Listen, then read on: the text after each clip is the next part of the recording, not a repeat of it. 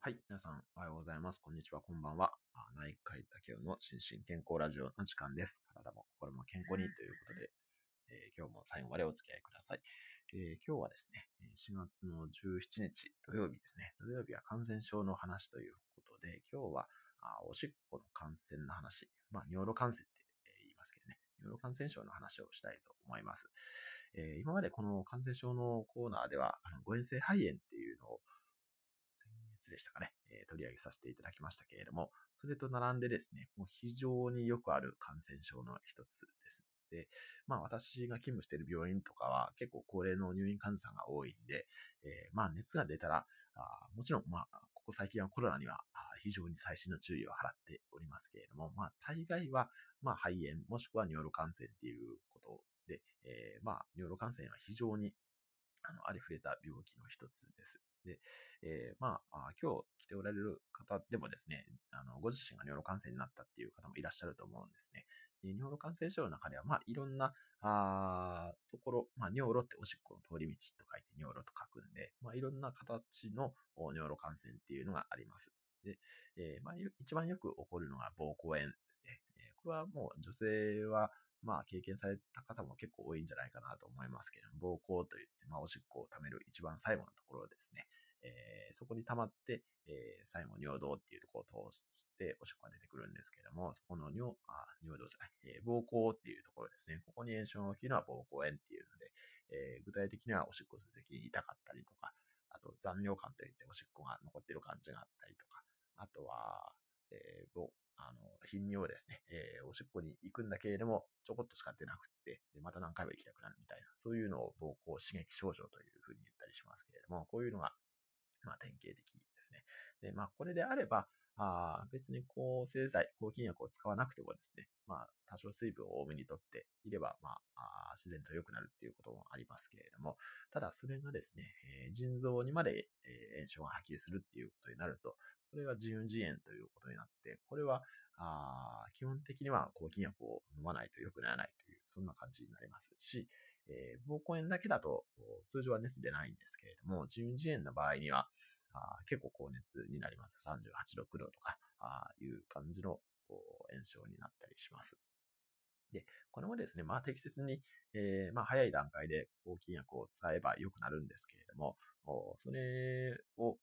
失敗するとですね、腎嚢瘍といって腎臓に埋め溜まりができたりとかしてですね、これはあ抗菌薬、抗生物質だけでは良くならなくて、えー実際にこう農用を取るような治療ですね、えー海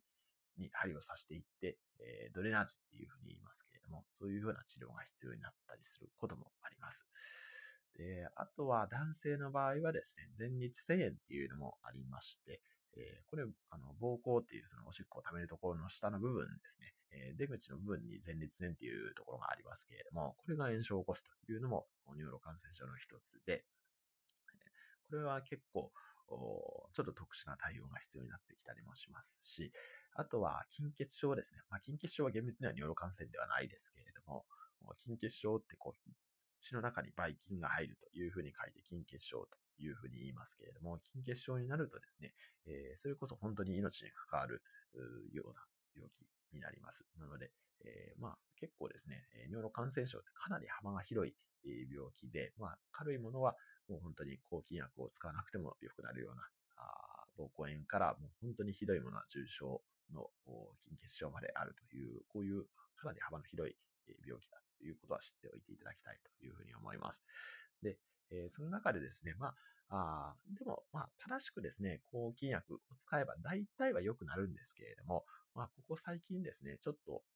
あのいくつか問題になっていることがありまして、えー一つがこの耐性菌の問題ですね。えー耐性菌その抗生物質が効かない菌ですね。これが非常に増えてきています。で以前の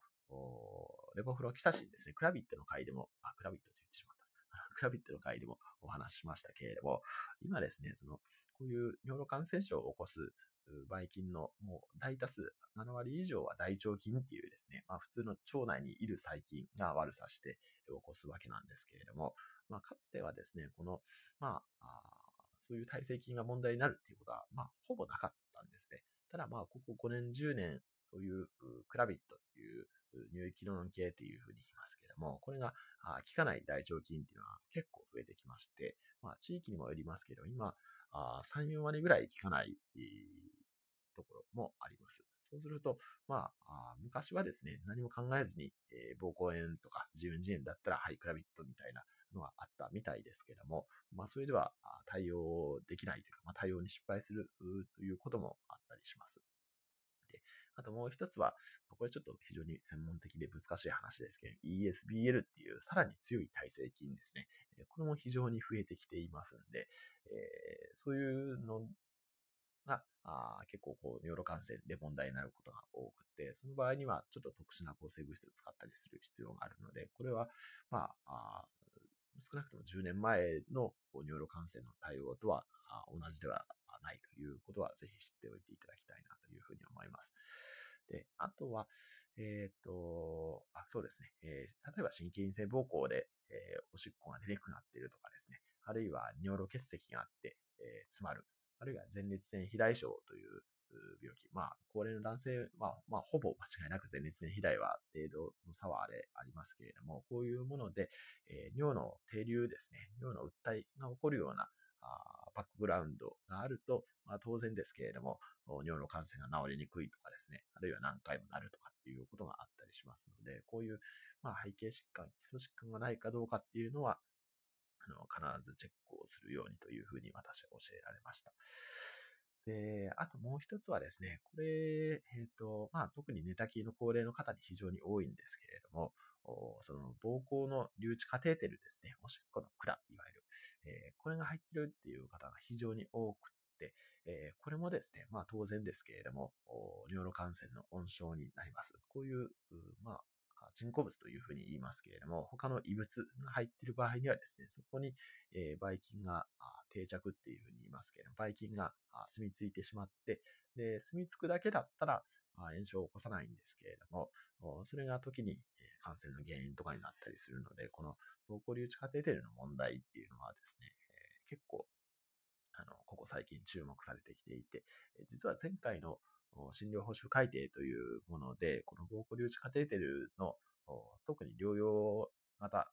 の病院とかですね、その長期に入院する病院では、こういう管理をちゃんとやってるかどうかっていうことも、診療報酬上につけようという動きもあったんですけれども、まあ、最後の最後でお流れになってしまって、ただまあ、おそらく次回か、次回ぐらいには、やっぱりここら辺の、膀胱留置カテーテルの問題っていうのはまた取り上げられるんじゃないかなというふうに個人的には思っています。はい。というわけで、まあ、尿の感染症はですね、えー、まあ、誤嚥性肺炎、まあ、肺炎とともに2大よくある感染症の一つですけれども、結構深い、